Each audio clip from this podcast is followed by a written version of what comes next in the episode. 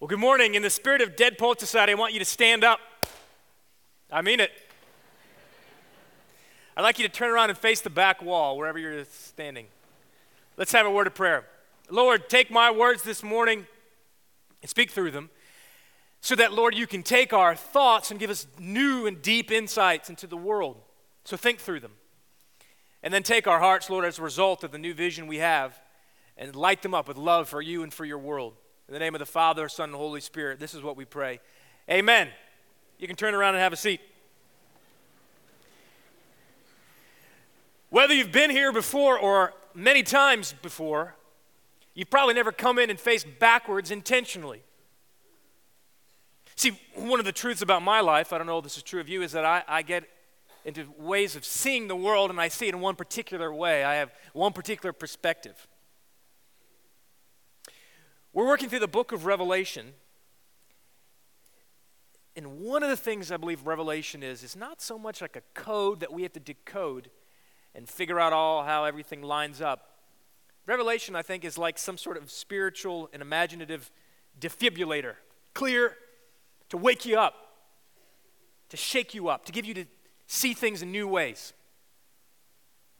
So I want to give you today a basic insight into the book. We're not spending time working through every single verse in the book of Revelation. Rather, I'm trying to give you just a big overview, some key themes that you can use on your own in your own personal study. Maybe you grew up hearing the Revelation a lot and it was kind of beat into you, and often, frankly, in a lot of churches, used to scare people. Can I encourage you to maybe look at it again and approach it with new eyes and new perspective? But maybe you also have never read the book or you've been scared of it because of what you've seen in popular culture and movies and so on. I really encourage it. I, I got to tell you, I've been spending some time working through it these last several weeks, and I really like it. It is just a beautiful, beautiful book that I think God can really use to teach us and give us a new perspective. What I want to give us today is a bottom line that we can use on the book, but then not only that, use on our own everyday lives. The question is this what if, what if there's more than what we can see? What if there is more than what we can see?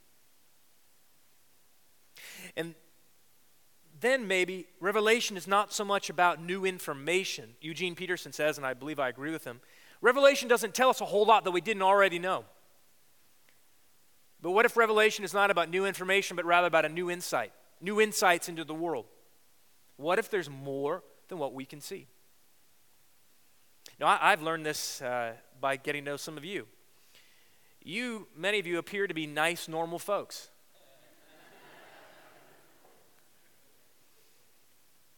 And you may be here today and, and, and you're not a church person, you're not a believer, you're sort of a skeptic, not sure where you are. And when I say stuff like this, more than you can see, it kind of freaks you out. It sounds like mumbo jumbo.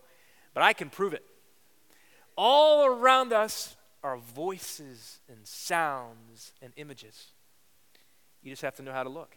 All around us in this place, swirling around.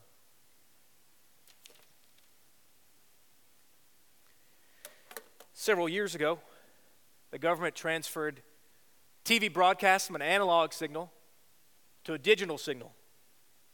And you have to have the right antenna and the right TV. But all around us, there are images and voices, some of which are quite bizarre.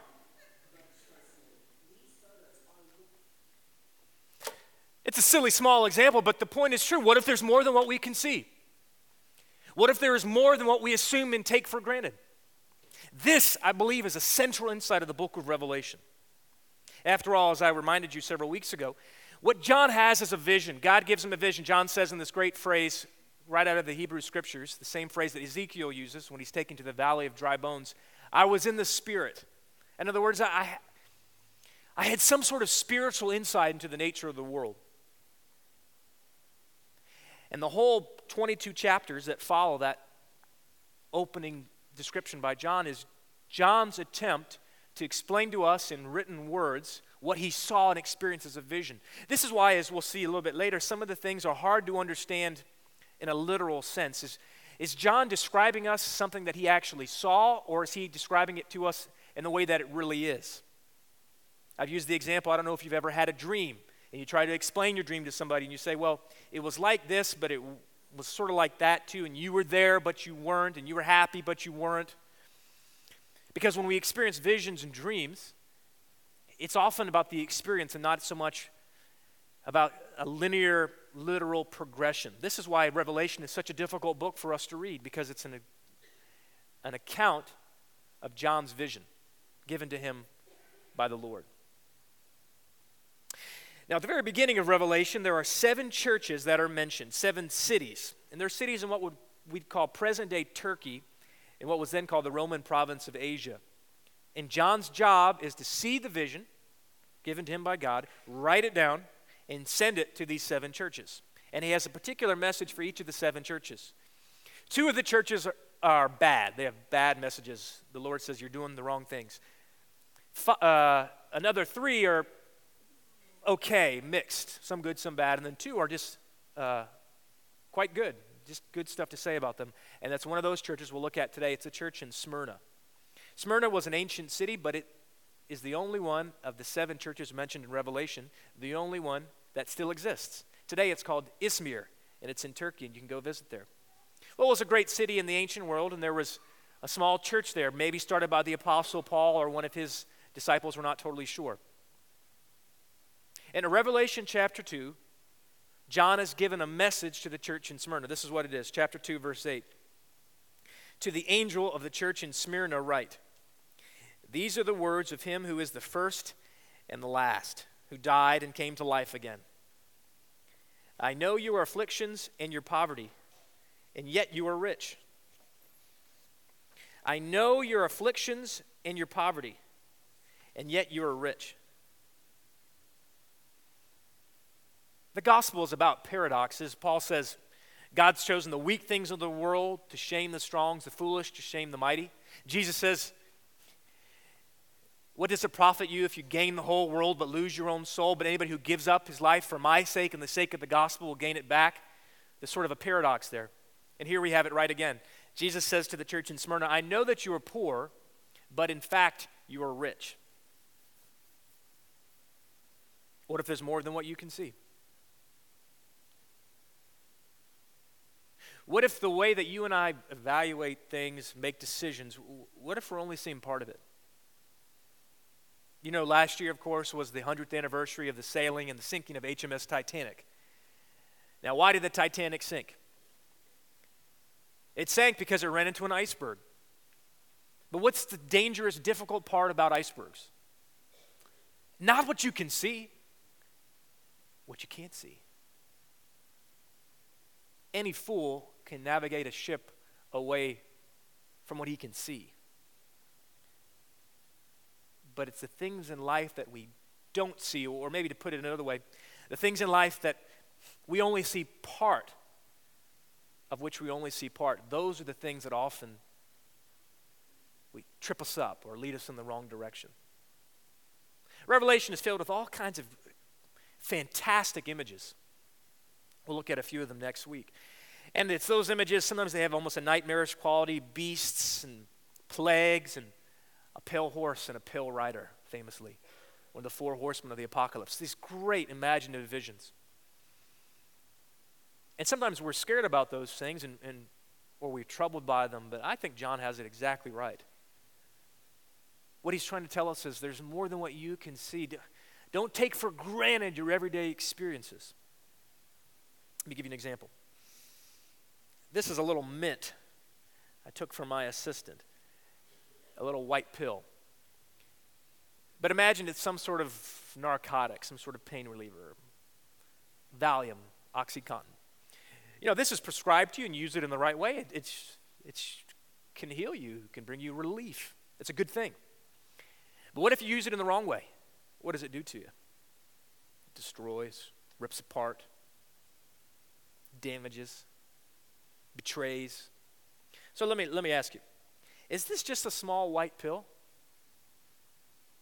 Or is it some sort of ravening dragon released to tear your life apart? Again, a small example, but what if there's more than what we can see?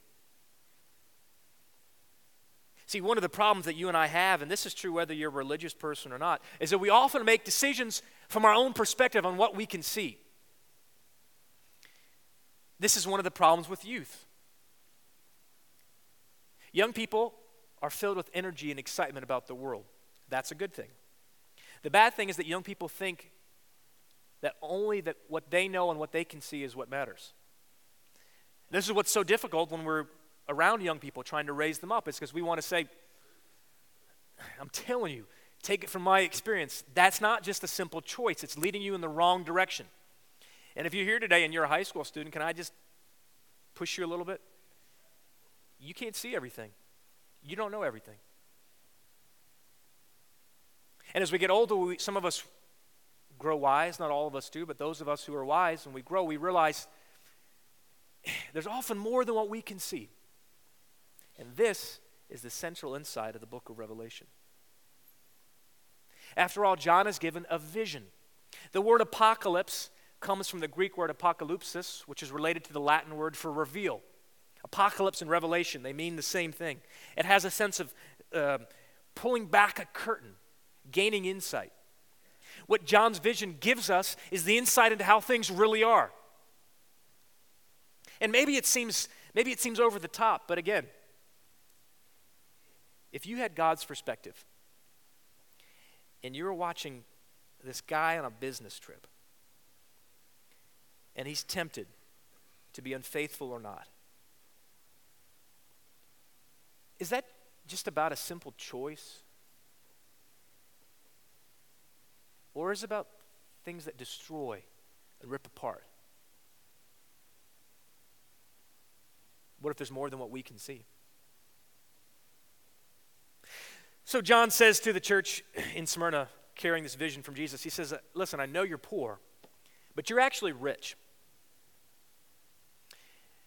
Now, that sounds nice, perhaps, but if it's not true, it's just a waste of words. Maybe you're here today, and one of the reasons you haven't been in church in a while, or you have some trouble with Christians, because you were in a, a difficult spot, dealing with a grief, a death, a diagnosis. And somebody kind of said some kind of platitude like that to you. Hey, it's not that bad. Look on the bright side. At least you have your health in some senses, or something like that. And you said, I, I don't care. It, doesn't help me. This is not meant to be some sort of empty but nice language. I, I know you're poor. I know you're suffering, but you're actually rich. The message is saying, you really are rich. You may be suffering, but you really are conquering. In fact, one of the things that is true about apocalyptic literature and prophetic literature in the Bible is that it is meant to comfort the afflicted and afflict the comfortable. Comfort the afflicted and conflict the comfortable, afflict the comfortable. So, to these people who are in affliction, the, Smyrna was a major city, even at the time that John is writing, there was an empire wide persecution against Christians. And the little church there was suffering. Obviously, they were in material poverty. But John's vision says to them, Don't be afraid, be encouraged. You may look like you're poor, but I'm telling you, in the real sense of things, you're rich. And the reason the vision can contain those words to those people is because of what happens later on in the book of Revelation. We turn to Revelation chapter 5, John has this great vision of the, the heavenly throne room, and he sees this big scroll. And the scroll has seven seals. And one of the things that happens as you read through the book of Revelation, each time the seal is broken on the scroll, things happen. But John sees the scroll in chapter 5, verse 4. He says, I wept and wept because no one was found who was worthy to open the scroll or look inside. In his vision, he realizes that nobody is worthy to open this divine scroll, and he's just overcome with grief. And then one of the elders, these people around the throne of God, one of the elders said to me, Don't weep. See, the lion of the tribe of Judah, the root of David, has triumphed. He is able to open the scroll and its seven seals. Don't weep, the lion of the tribe of Judah. And if you're Jewish, see, we miss that, but if you're Jewish, you know exactly what that's about. The root of David. You're, this is about the Messiah. The Messiah has triumphed. Don't weep. he's able to open the scroll. And then John has this really bizarre vision. I saw a lamb looking as if it had been slain. I saw a lamb looking as if it had been slain. Again, you and I, Gentile folks, most of us, 21st century, we miss this. It goes right over our head. But if you were of Jewish background, like all the early Christians were, this would have set alarm bells all over the place for you. See, you know, when they talk about a lamb, they're talking about the Passover. You knew the story how your people had been slaves in Egypt, and God brought you out with a mighty hand through the desert and through the Red Sea and through the Passover. The angel of death passed over God's people. And you'll, you would have known that when they talk about lambs, they're talking about the system of sacrifice by which we atone for the things we do. The Israelites had a very deep insight into the world. They realized that the wrongs we do don't just disappear. Somehow, when you and I commit a wrong, be it a so called small one or a great one, somehow the fabric of the universe is ripped. We just can't make amends for our sin. We just can't make it right by thinking better about it later on. And the Jews knew that. So there was a system of sacrifice by which a lamb was offered up as an attempt to cover up their sins. And so imagine yourself as being one of the disciples of John the Baptist, good Jewish people knowing the story, and you see Jesus walking along the Sea of Galilee, and John the Baptist says, There is the Lamb of God who takes away the sin of the world. All of a sudden, you would have realized the whole sacrificial system meant something else. There is the Lamb of God that takes away the sin of the world.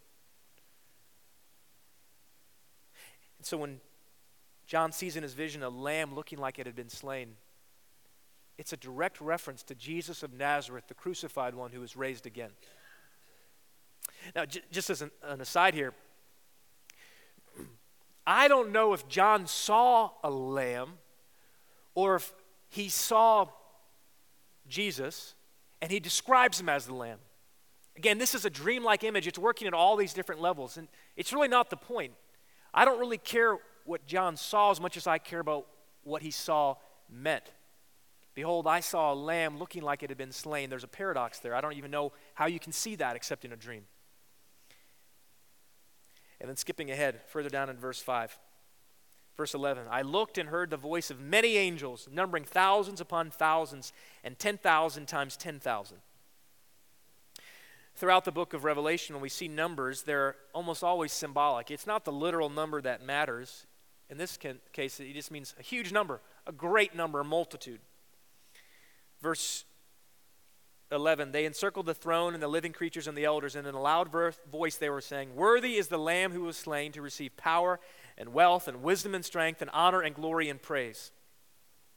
And then I heard every creature in heaven and on earth and under the earth and on the sea and all that is in them, saying, To him who sits on the throne and to the Lamb be praise and honor and glory and power forever and ever. John has this vision and he sees at the center of the universe, ruling over all, a lamb that had been slain. And that is why he's able to say to the small church in Smyrna, You may be poor, but actually you're rich. Tony Campolo tells a story when he was a small kid growing up in Philadelphia in the 40s and 50s. There was a custom on Halloween that kids would play pranks. And he says one time he and a buddy of his broke into the general store. And when the proprietor came back the next morning, all the price tags had been switched. So the things that were cheap, like a paperclip, were listed as like 30 bucks, and the things that were expensive, like bicycles, were listed for nickels or dimes. And he goes on to say, you know, that's really the way it is with our world. Aren't we people who have switched the price tags on things? Some things are of precious value, priceless, and we consider them almost worthless. And other things are ultimately worthless, and yet we put them in the highest possible place of value. What have you switched the price tags on in your life? What do you consider inconsequential? cheap, easy come, easy go, that's really of eternal significance. And of what and towards what are you just obsessed with? That's really ultimately useless. The vision of Jesus to the church in Smyrna says, Listen, you're poor, but I'm telling you, you're actually rich. And the reason that's true is because this is not a world, despite appearances to the contrary, in which Caesar is actually in charge. Jesus reigns, not Caesar. So, this small little suffering church in Smyrna, and it looks like everything's against them. They have no money, they have no power, no political influence. They are suffering. The message is don't be afraid. It looks like you're poor, but actually you're rich. This morning, can I say the same to some of you? It may look like you're poor, but if you're storing up treasures in heaven, you're actually rich. And it may look like you're suffering and losing for doing the right thing, but ultimately you're going to conquer. The Apostle Paul says in Romans 8, in all these things we are more than conquerors. It may look like you're sick, but ultimately, as we'll see in the book of Revelation, you'll be made well. It may look like that you have grief, but ultimately you'll be given hope. One of the messages of Revelation is there's more than you can see. It's to comfort the afflicted. But the opposite is also true. There's more than what you can see. One of the messages is also to afflict the comfortable, to the rest of us maybe today. It may look like we're in the right place, but if we've done the wrong things to get there, we're going to lose. It may look like we've been given a lot, but if we just hold it and keep it to ourselves, we're actually poor. What if there's more than what we can see? And what this means, of course, is that ultimately the things that are, really important with the price tag switched in our world often seem to be cheap. It, it seems more exciting and glamorous to be unfaithful than it is to be faithful to your spouse.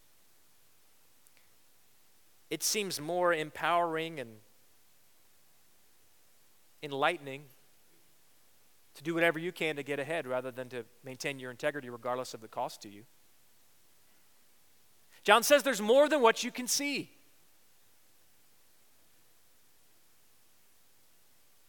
And I just wonder are, are you and I people? Are we living like that? Or are we assuming that it's just the few icebergs that we can see that matter and missing everything beneath?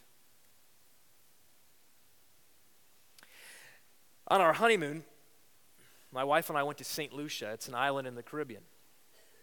There's one thing I'm afraid of. Probably two, or maybe even more than that. One of them is sharks. The second thing is snakes. And the third thing is lots of other things. and one of the things you do when you go to a tropical island is you get in the water and you go snorkeling. And I asked the guys, I said, listen, there's no sharks here, right? And they said, No, sir. No sharks here. So I trusted them. Now, when you walk out into the water, you know, it, it's thigh deep and you keep going deeper and you got your stupid mask on and the snorkel and you can't breathe right and you can't talk right. And you can just sort of see gray seawater in the horizon. But if you have a mask on and you put your head below the water, it's a whole new world. Bright colors and stones and beautiful plants. And it was going well. And we didn't see any sharks. But there were snakes in the water. Nobody tells you that. I was all prepared, no sharks, but then there were snakes. That really has freaked me out. It's really ruined me for the beach from then on. I hardly ever wear a mask at the beach, which means I'm just there kicking up sand, walking around. I could be this close from stepping on a snake. I didn't mean to ruin it for you, but it's the truth. It's time your eyes were open. so we saw one, and after one of us sort of screamed like a little girl and cried, and Elaine calmed me down, and I went back in the water. I was still just struck by the idea that I, I thought I could see it all. But in fact, there was so much more deeper to what I could see. It looks like sometimes the bad things are what's going to win. It looks like sometimes Caesars order the Christians to be killed. The cancer isn't cured. The couples can't conceive. That's what it looks like. And for a time, that may be true. But John's central insight into the nature of the world given to him by God is that at the center of all things is the crucified one who is still reigning, which means everything he said and did has been validated. It means God is in control that. That's why he says you don't have to worry. That's why the message to the church in Smyrna is you may be poor, but I'm telling you, you're rich in the things that really matter. So this week, here's your homework. This applies to you whether you're a believer or not, wherever you are in your faith journey. I want to encourage you to approach the decisions you're going to be making, the choices you're going to have, as if there's more than what you can see. It may seem like eh, it's just another interaction with that annoying person in your life.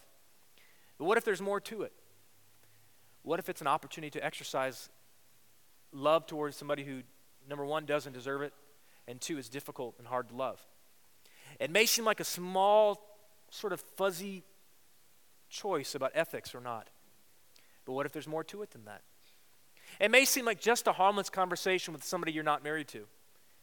But what if there's more to it than that? And it may seem small, it may just a small act of generosity, a small act of kindness. What if you're just the first person to reach a hand across a racial or cultural divide? It may seem small. What if there's more to it than that? The central insight into the book of Revelation is an insight into how things really are, in which to give up your life is to gain it back, in which the one who is most powerful in the universe is the one who gave up his power for the sake of his beloved creation. May God give us the eyes to see the way things really are. In the name of the Father, Son, and Holy Spirit, amen.